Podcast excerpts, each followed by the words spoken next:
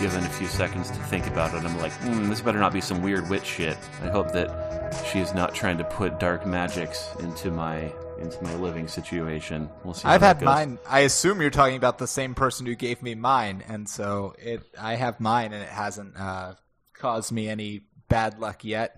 Okay, has it caused weird body horror? has it caused you any good luck? Any like friendly cats start coming around your your home? Oh no, no one ever comes visit me. But uh, uh, no, it's a nice candle. Well, good. Because we're talking about being wondering whether our friends are trying to cast spells on us with candles.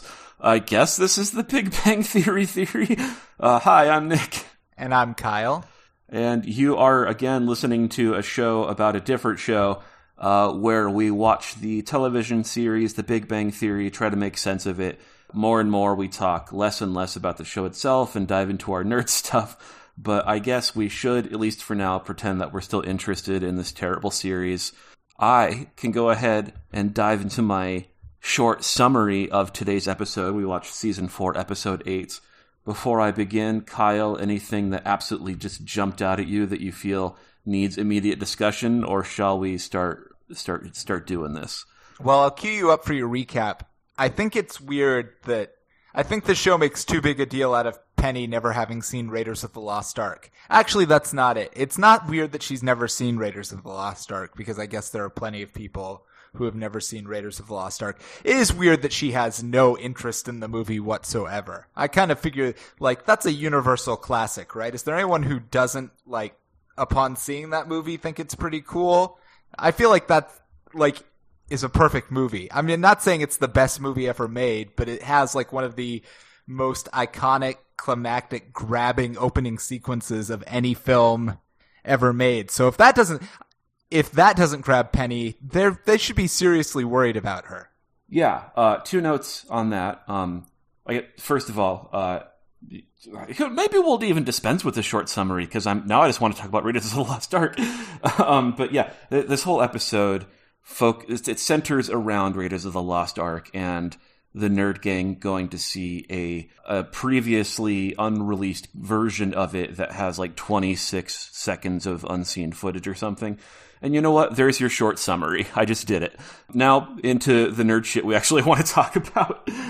I, have two notes on this. One, uh, I think you're absolutely right, Kyle. Uh, it's to me, Raiders of the Lost Ark is not something I would consider traditionally uh, niche nerd culture thing. It's like a big popular movie. Like who doesn't love Indiana Jones? Like, and I, I understand how Penny wouldn't be interested in seeing this very slightly different special version, but her not just like lack of interest, but her her obvious like boredom and like her her conspicuous disinterest, I guess I would put it, was bizarre to me. Yeah, who doesn't like Raiders of the Lost Ark? Uh, that said, I have never sat and watched in its entirety Raiders of the Lost Ark. Ah man, you should. You, let me tell you, uh, Indiana Jones, those those first three anyway. And I'm not one of those people who has like this crazy like hard on hatred for Kingdom of the Crystal Skull. I was just I'm not so into the franchise that I feel like there being one bad one at the end that you can kind of ignore anyway really ruins it for me. Yeah, I have I have seen Raiders of the Lost Ark on the big screen multiple times because that is quite an experience. It is true. It is one of those things where just seeing it in a real movie theater is just it never gets old. And also, I will say one time I actually did go uh, downtown to the Arrow Theater and I saw the the trilogy back to back. And that is quite a, that's like a rush. That is a fun evening. It's a weird evening because Temple of Doom uh, if we've never talked about it, is very racist. But uh, just Only like if you don't think uh, Indian people are uh, innately evil. yeah, exactly, exactly. That it's just it's a good. I would highly recommend it. Sometime when you have a free night on your hands, or maybe your niche movie theater that you have in your town can put it on the if it ever puts that on Well- the venue, you should definitely see all like watch all three back to back because that is quite a ride. Well, Kyle, so it was weird watching today's episode because coincidentally, in two weeks, I have tickets to go see Raiders of the Lost Ark at a big outdoor screening here in Missoula. And so the, the fact that this episode uh, focused on that was a real weird, everything is connected moment for me. Uh, and I felt uncomfortable by about it. Also, uh, I'm going to ask uh, Meta how we deal with the podcast question which is do we really do we still want to do the short summary because i was kind of joking about not doing it i feel like i can give the shortest summary ever but i feel like there's enough nerd stuff in this episode that i otherwise want to talk about that maybe we should disp- just kind of dispense with it but how do you about- feel No, I mean I I thought you gave a perfectly good summary to the ep. I mean you I, I, I would make two additions i guess and you left out the B plot and the and the Wil Wheaton spotting, and those were really the only two things. Okay, yeah. So I, I will throw those in real quick. Yeah, B plot is um, so with the, with the start of the episode, it's everyone I think except for Bernadette is watching because the, the ladies are back after being gone for a couple episodes. Um, all three ladies are back in this episode, and everyone, all, all the all the dudes are excited to go see the screening of Raiders of the Lost Ark. Uh, the B plot is that Amy Farrah Fowler is going to have her first ever girls' night with Penny and Bernadette rather than go to the screening. And so, well, the- she works quite. I mean, it's it's one of those things hits a little close to home because she basically she works very hard to get in. She's supposed to go with the boys yes, to see the thing, and then she finds out that Bernadette and Penny are having a girls' night, and she, you know, I mean, this is one of those things where you have to be deeply pathologically insecure about your relationship with your friends to feel anything for. But when she's like, "You're having a girls' night," I'm a girl. I actually felt kind of bad for her. yeah. So she she starts by I, I I remember I'm not remembering the exact order, but th- there's a scene where they're all having dinner and they're talking about whether to see the the movie. Well, like when to see the movie. Sheldon When wants to leave to get in line to see the movie. Yeah, exactly. Sheldon wants to get there at least seven hours early to go to this midnight showing. Everyone thinks he's being kind of ridiculous. And when he asks Amy her opinion, she is very forthright with her feelings and says, I think that if I want to get in good with your friends, it is sometimes better that I arbitrarily agree with them. And so she she she very awkwardly is like, "No, of course there's nothing wrong with not getting in line 7 hours early and potentially not only getting terrible seats but maybe missing the movie altogether. I guess I'll do a girls night instead." And yeah, kind of forces herself upon Penny and, and Bernadette to have her first ever girls' night. All the dudes do go to the movie and get in line and find themselves at the way, way, way, way, way, way back and eventually find that they can't get in. There is a Wil Wheaton sighting. He shows up and skips ahead in line. Uh, he is very obnoxious, and I can't tell. I mean, he's obviously supposed to be obnoxious, but he does too good of a job. And another, because he does he does his whole Jar Jar Binks. Uh, I'm a little too cheer. Like he does a he nails that Jar Jar Binks obnoxiousness. Yeah, well, so yeah, and the Jar Jar Binks thing is um, when Wil Wheaton shows up, Sheldon, I think, uncharacteristically but very welcomely, gives him some real sick burns, and and yeah, describes him as the Jar Jar Binks of the Star Trek universe, and how uh, Wil Wheaton can only even get in for free to Star Trek conventions if he helps set up. Like Sheldon has no interest in being kind to Wil Wheaton. But another spotting is so Wil Wheaton gets to cut in line because uh, the guy running the line with the clipboard lets him go, cut to the front and get in. And that guy is Eric Andre.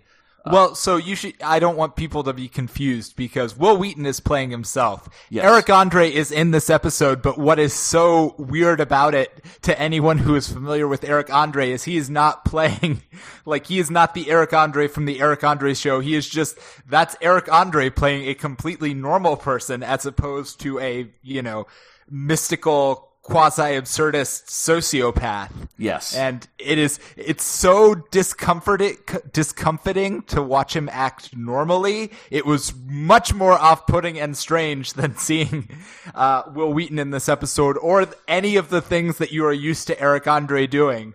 Yeah, he, he doesn't whip out his penis once, not not a single time. He he's not spraying fluids all over anyone. He, he's he not- doesn't he doesn't have like a spider in a jar that he randomly takes out. Hannibal Buress doesn't jump out of an alleyway and tackle anyone. Yeah, it's the most normal I've ever seen Eric Andre be in my life. And yes, I also I, I 100% agree.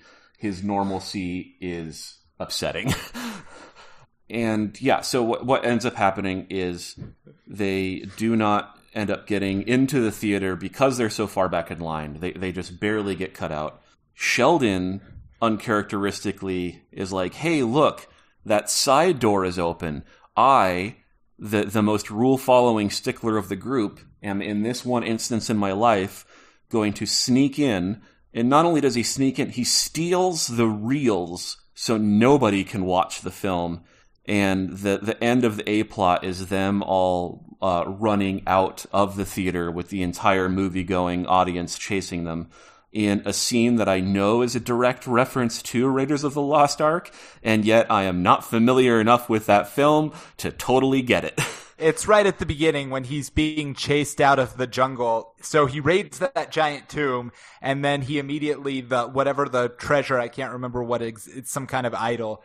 He gets the idol taken from him by the the French guy Belloq, who ha- is commanding an army of savage natives. And Indiana Jones doesn't manage to get away with the idol, but he does manage to escape with his life. And the final shot of the opening sequence is him running out of the forest, being chased by a literal like mob of of like spear carrying like jungle warriors, while he screams at Jock, who is the the pilot of the pontoon boat who's just lounging on the water. He's like, "Start the plane! Start the plane!" and that is the whole episode. We we tag teamed our short summary. Also, Once again, in one of the many ways the show is awful in that it can't just let you appreciate a reference. Sheldon, as he's running away, it's a pretty spot on. It's just a nice homage, right? But then Sheldon has to say, "Boy, there's never a pontoon boat around when you need it." And I'm like, man, we you didn't. We knew like anybody who has ever seen this movie knows which part of the movie this is. You didn't. Why? Why why do you do this to me, show? Why do you get my hopes up with like an actual like clever reference and then dash it by identifying your meta awareness of it for the audience every single fucking time?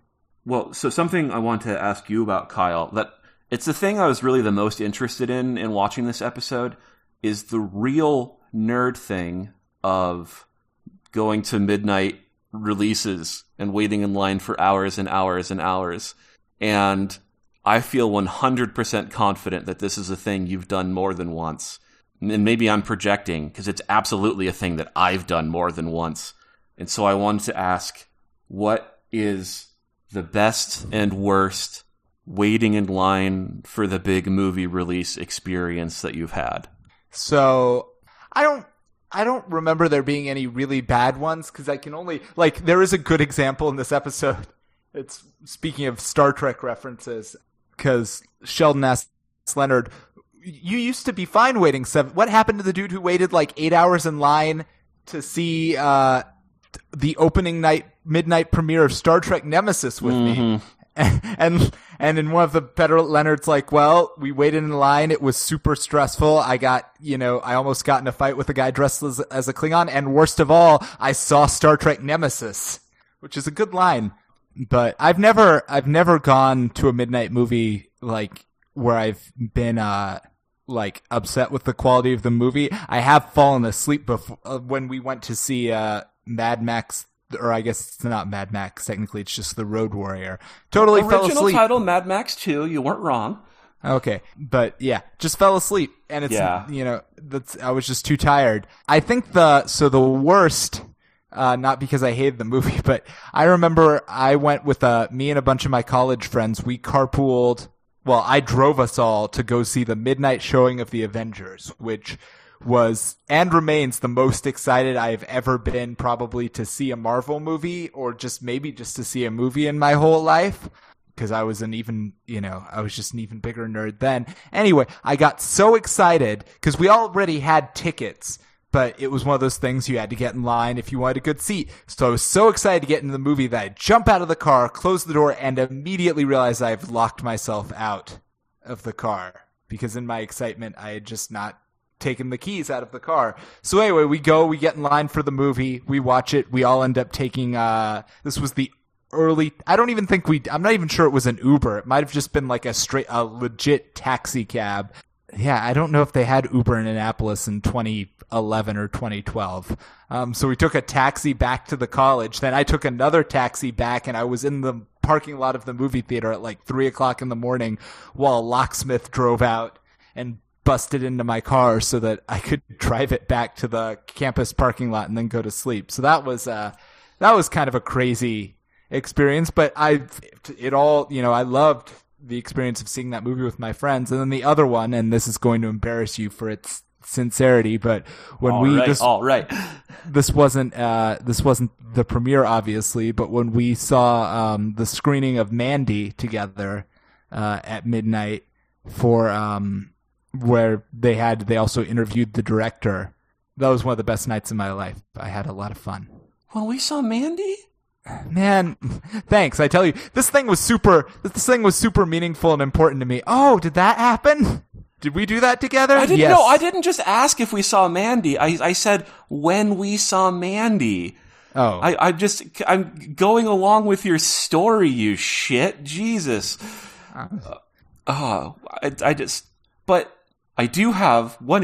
They didn't interview the director for. I thought that was where they interviewed the producer and they had the the director. Oh, that might be right. They had the director of because I remember that the lady from uh, who did uh, Girl Walks Home at Night was there, and she was incredibly stoned to Yes. be leading a Q and A. But I guess you're right. It was the producer she was interviewing, not Well- the not the director. Well, I remember that because uh, that was also a wonderful night for me, and I was so relieved that you enjoyed that movie because I think uh, we we have similar tastes in a lot of ways, but I was like, Kyle is not gonna like this weird Nick Cage freaking out Cenobite biker horror hippie freak fest, but it is I think a legitimately great movie, not just like a great horror movie, not like, you know, just a great genre film. I think it's a fantastic film. Jesus Christ, I hope he likes it. Jesus Christ, I hope he continues to speak with me after this. um, and then we went and saw it, and yeah, they, they had that the the a girl walks home alone at night, the director there, and yeah, she was she was completely out of it, but it was adorable. But they also had that producer who introduced the film, and I remember thinking that was the worst introduction to a movie I could imagine because I can't I can't imagine being a real living human being and being in front of an audience full of excited horror movie late night theater goers and wanting to talk about thinking they would be interested in the tax shelter strategies that you employed in putting your what what is wrong with your brain? Like how much of a numbers man do you have to be where you're like surely this is what these these these these horny drunk stoned midnight freaks want. They want to know how i saved a buck by like filming in nova scotia or some shit.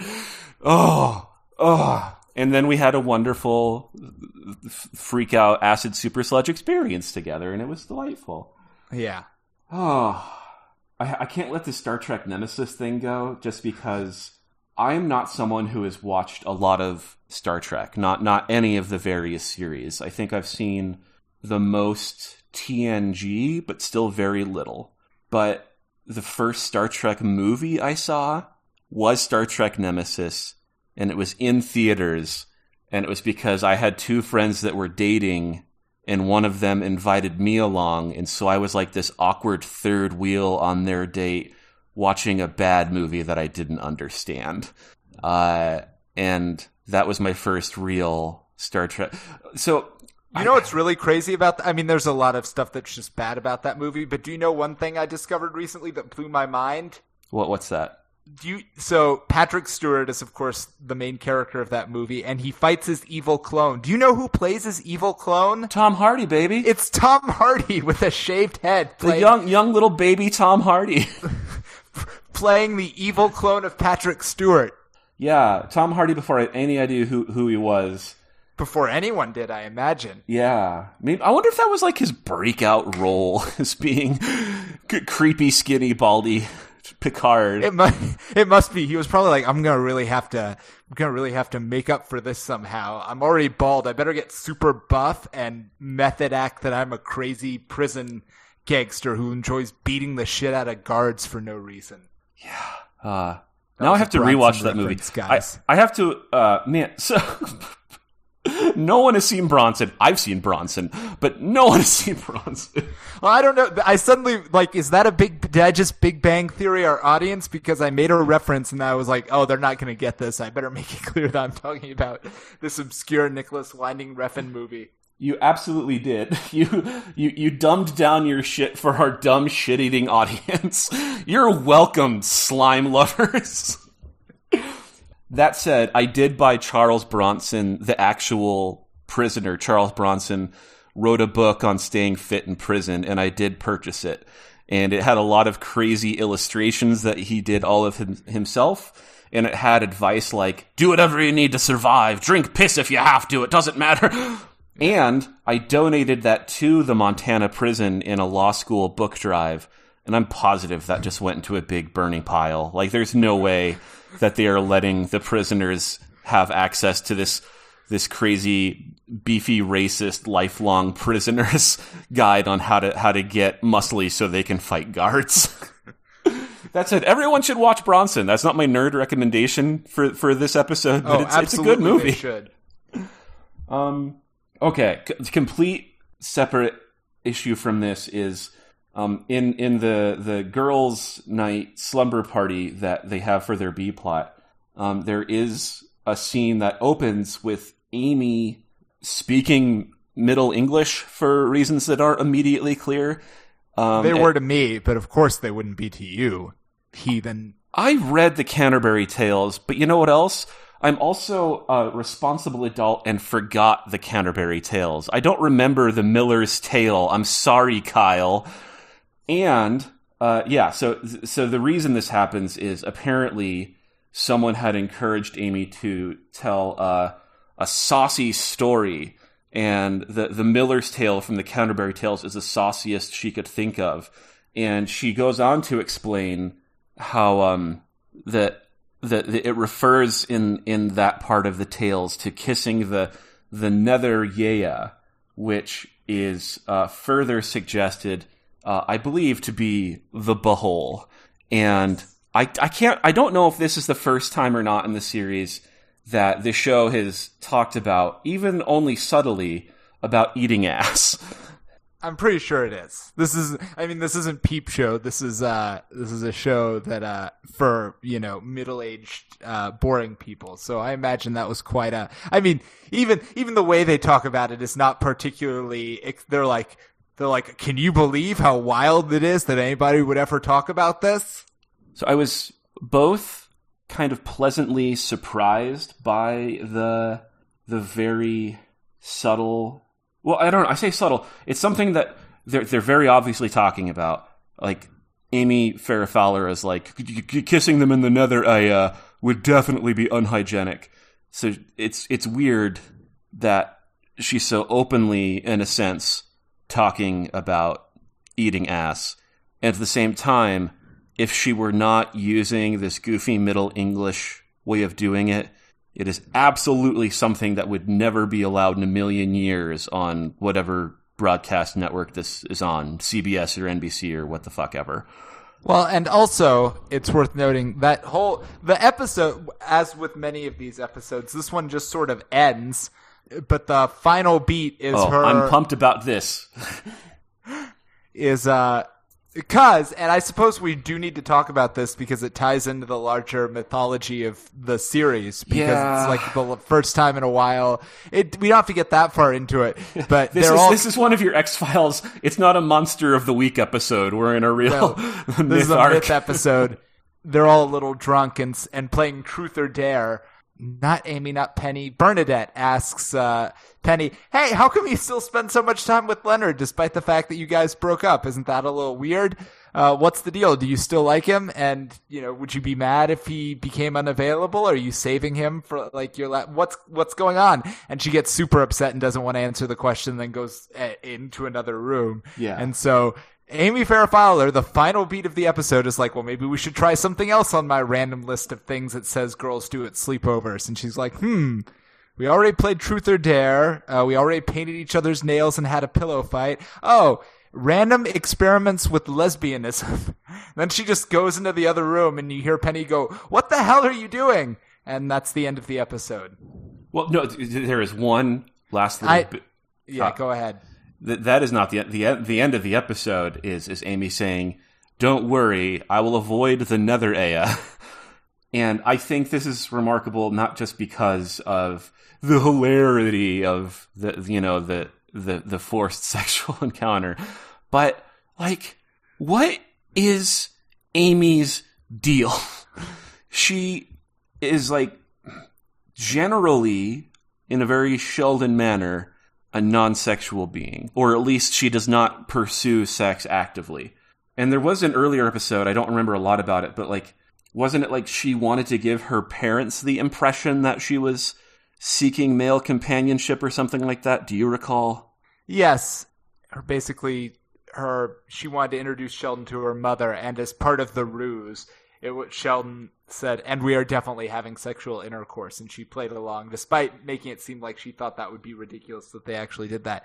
But I have a feeling, and by have a feeling, I mean I remember basically they're in the they're in the middle of a mid retcon for her.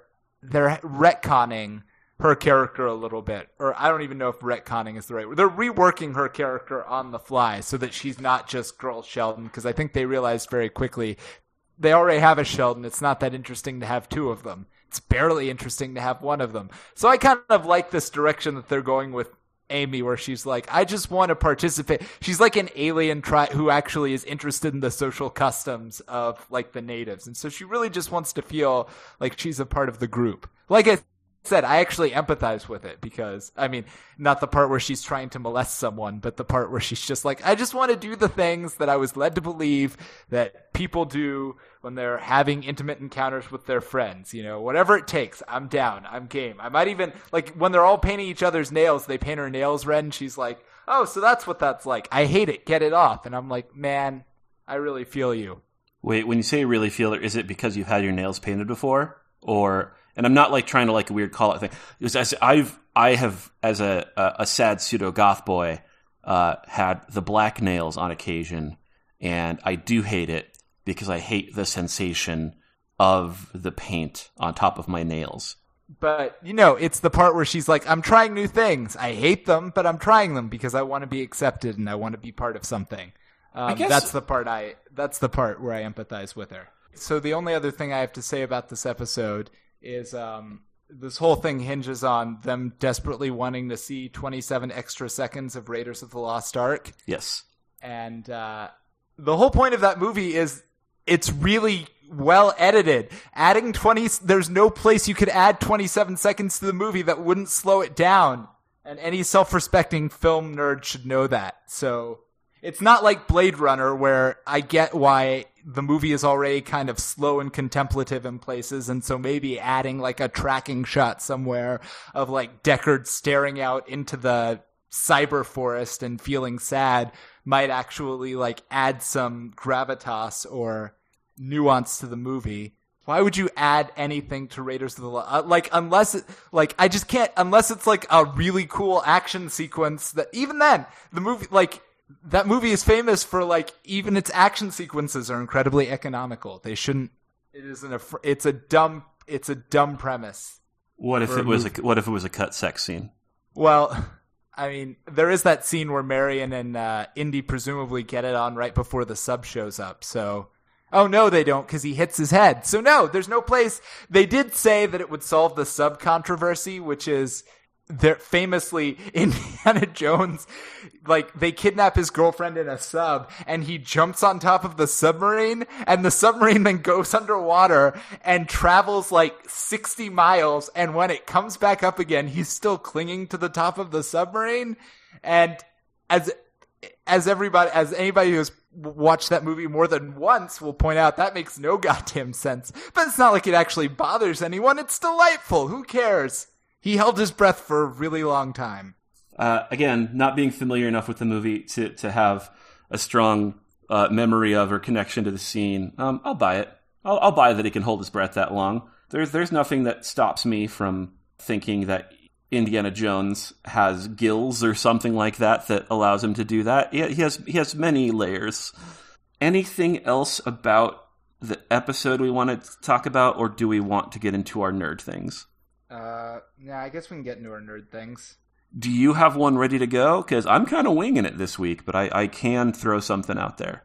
So I, as long as we're talking about Star Trek in this episode, which apparently we are, I mean, when are we not talking about Star Trek? We're in nerdy podcast about the Big Bang Theory. But uh, I've been going back and watching, uh, honestly, for the first time. I think I'd only ever seen one or two episodes before. I've watched a lot of The Next Generation. I think I've seen almost all of it. And I've seen my fair share of Star Trek and a few episodes of Voyager. But the one that I had and discovered. I've watched a lot of Star Trek is my point, but I've never like systematically sat down and tried to watch any of the shows from beginning to end. It was just always on TV, so I was watching it. But the one I never got into was Deep Space Nine, and that's the one that a lot of my Super Trek friends are like it's the best one. And i was always skeptical about that claim. I, I hear the same. I hear Sisko is is incredible. He isn't. So going back and watching it i think it's not, it not only is it the best one it's like the i'm watching it like episode to episode and it's the only one that i feel like really holds up. Like i am watching it now and I am not getting bored with it. I am like, I legitimately enjoy almost every episode. So what makes Deep Space Nine different from the other Star Treks is instead of being set on a ship that is going around the galaxy on missions, it is set on a space station that is at the intersection of a politically sensitive area. It is set above the planet Bajor, which was recently occupied by the Cardassians, but they were, they left and so the Federation moves in to guard the space station above Bajor, and it's also it's discovered that there's a wormhole right next to Bajor that is a portal to like a whole other part of the galaxy that's f- normally far, far away. So it becomes this incredible intersection where like aliens from other parts of the galaxy are coming, and uh, and you know there's all sorts of but it's centrally located so you've got to watch the you watch the small cast of characters just trying to like have normal lives on this space station but also there's like all this like deep-seated political conflict you know because basically it's like yes we just lived through like a world war like basically a military op- occupation and we're all traumatized by it and also spoilers but not really about a two seasons in, it's it's discovered that there's this other huge, scary, unknowable alien empire out there on the other edge of this galaxy that might come through the wormhole at any time and kill them all, and they have to deal with all of that at once. And so it's this incredibly, surprisingly nuanced for like a show that compared to like the next generation which was very episodic and very much like while it was very good with its formula it was always like basically one or two or three different plots. It's this incredibly nuanced and varied set of circumstances that these characters have to deal with and and they all have incredible arcs as you watch them sort of grow and evolve throughout the show. And the characters themselves are just delightful. I mean, Sisko, who is the commander of the space station, is just this incredibly brilliant and warm actor.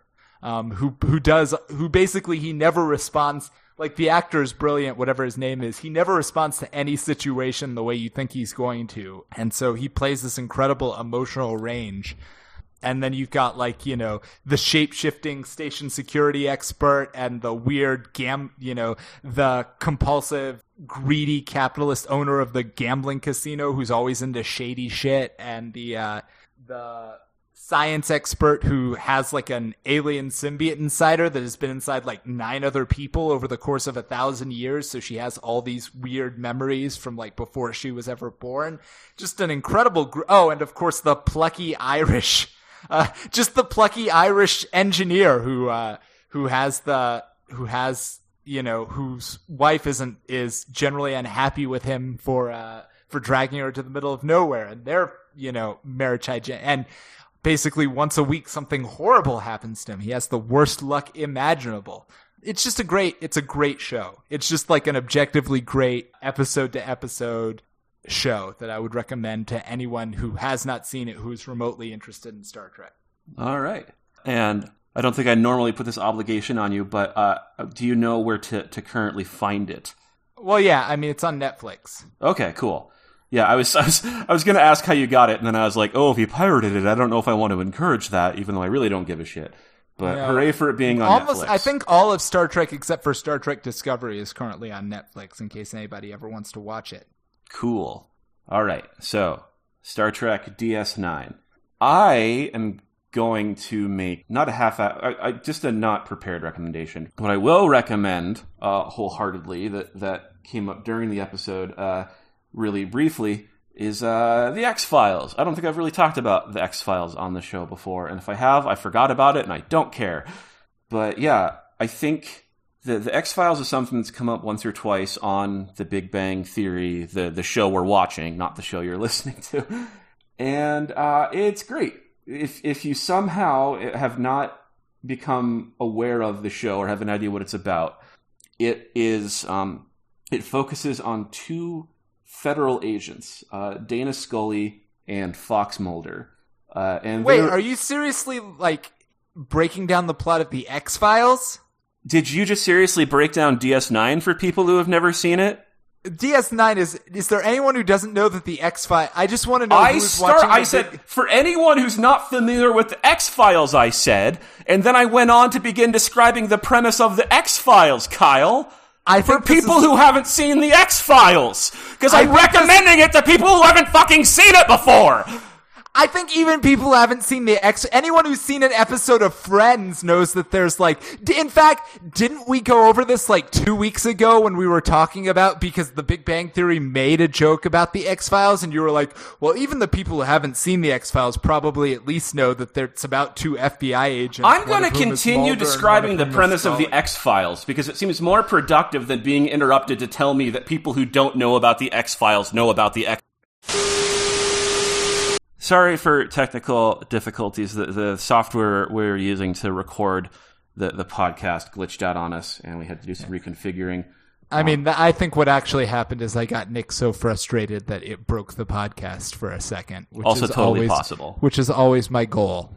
But we were wrapping up the episode. Really, all I was going to say, uh, I was going to finish up by saying, No, please tell us tell us the plot of the X Files. well, I already did. So No, my- you did. You, you, got as far as there's Mulder and there's Scully. What do they do?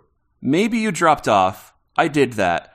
You go ahead and be sarcastic about wanting to describe something to people who are unfamiliar with it. But what I was going to say to wrap up was I always thought it was the weakest of like the X Men franchise. I've never seen it, but it's like you know, since neither of the two main characters are mutants, and I guess they just hunt mutants. I thought that was a weird way to make like an you know an X Man show. But now Legion, that's a good one. Uh-oh. All right. Cool. I've never finished the X Files. I think I stopped somewhere around season six because it gets too mythological heavy. Those episodes aren't very good.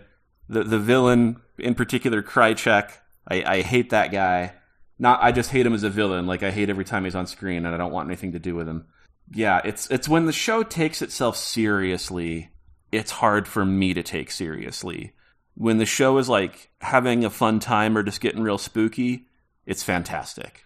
And so I would say watch the X Files up until the point where you are no longer having fun watching it, and then feel fine to stop, because that's what I did. I can't recommend watching the entire series. I think you absolutely should watch the first few seasons at least. There, with with some glitches and some and some s- sass some real hard sass. We made it through our nerd recommendations. any final thoughts on on today's episode before we wrap wrap wrap up? Nope. Cool. Well, all I'm going to say is I'm going to reread the Canterbury Tales, I guess, and see if I can interpret the the horniness any better as a an adult with a fully grown brain rather than when I was like 20 and having a a, a, foppish literature professor explain it to me in a way that he thought was interesting that did not connect with me at all. So I wonder what, how far ahead in time we have to go before the version of English we're speaking now will be recognized as like a distinct language, but still English. Like what, like let's say that we are currently late English, and then sometimes come comes meta English. Like how long until that that break happens, or will it happen? Oh, I think I mean, well, when the United States collapses, which depending on our current timeline is anything between the next six months to another uh, four to eight years, depending on how you want to do it, then there will be a massive, you know, English will lose its political, it'll still have its cultural currency because it's the language that most of the world speaks and trades. So that's not going to change, but we're going to, we're not going to have nearly as much ability to police it once we stop being one of the dominant world superpowers. And so once that happens, I imagine that a lot of the most powerful English speakers will actually be like Indian and Chinese people. And at that point, I think it will mutate quite a bit. So then you're looking at sort of a Firefly style English, um, that has like a lot of, you know, Chinese profanity linked in, and also probably a lot of meme speak. I'm into this, and even though at the time Firefly came out, I don't know if I could endorse using Chinese slang because it would have seemed too nerdy. N- now that we're a good ways past it, I'm on board. I'm, I'm ready to start adopting that that bit of speech and to see where it goes.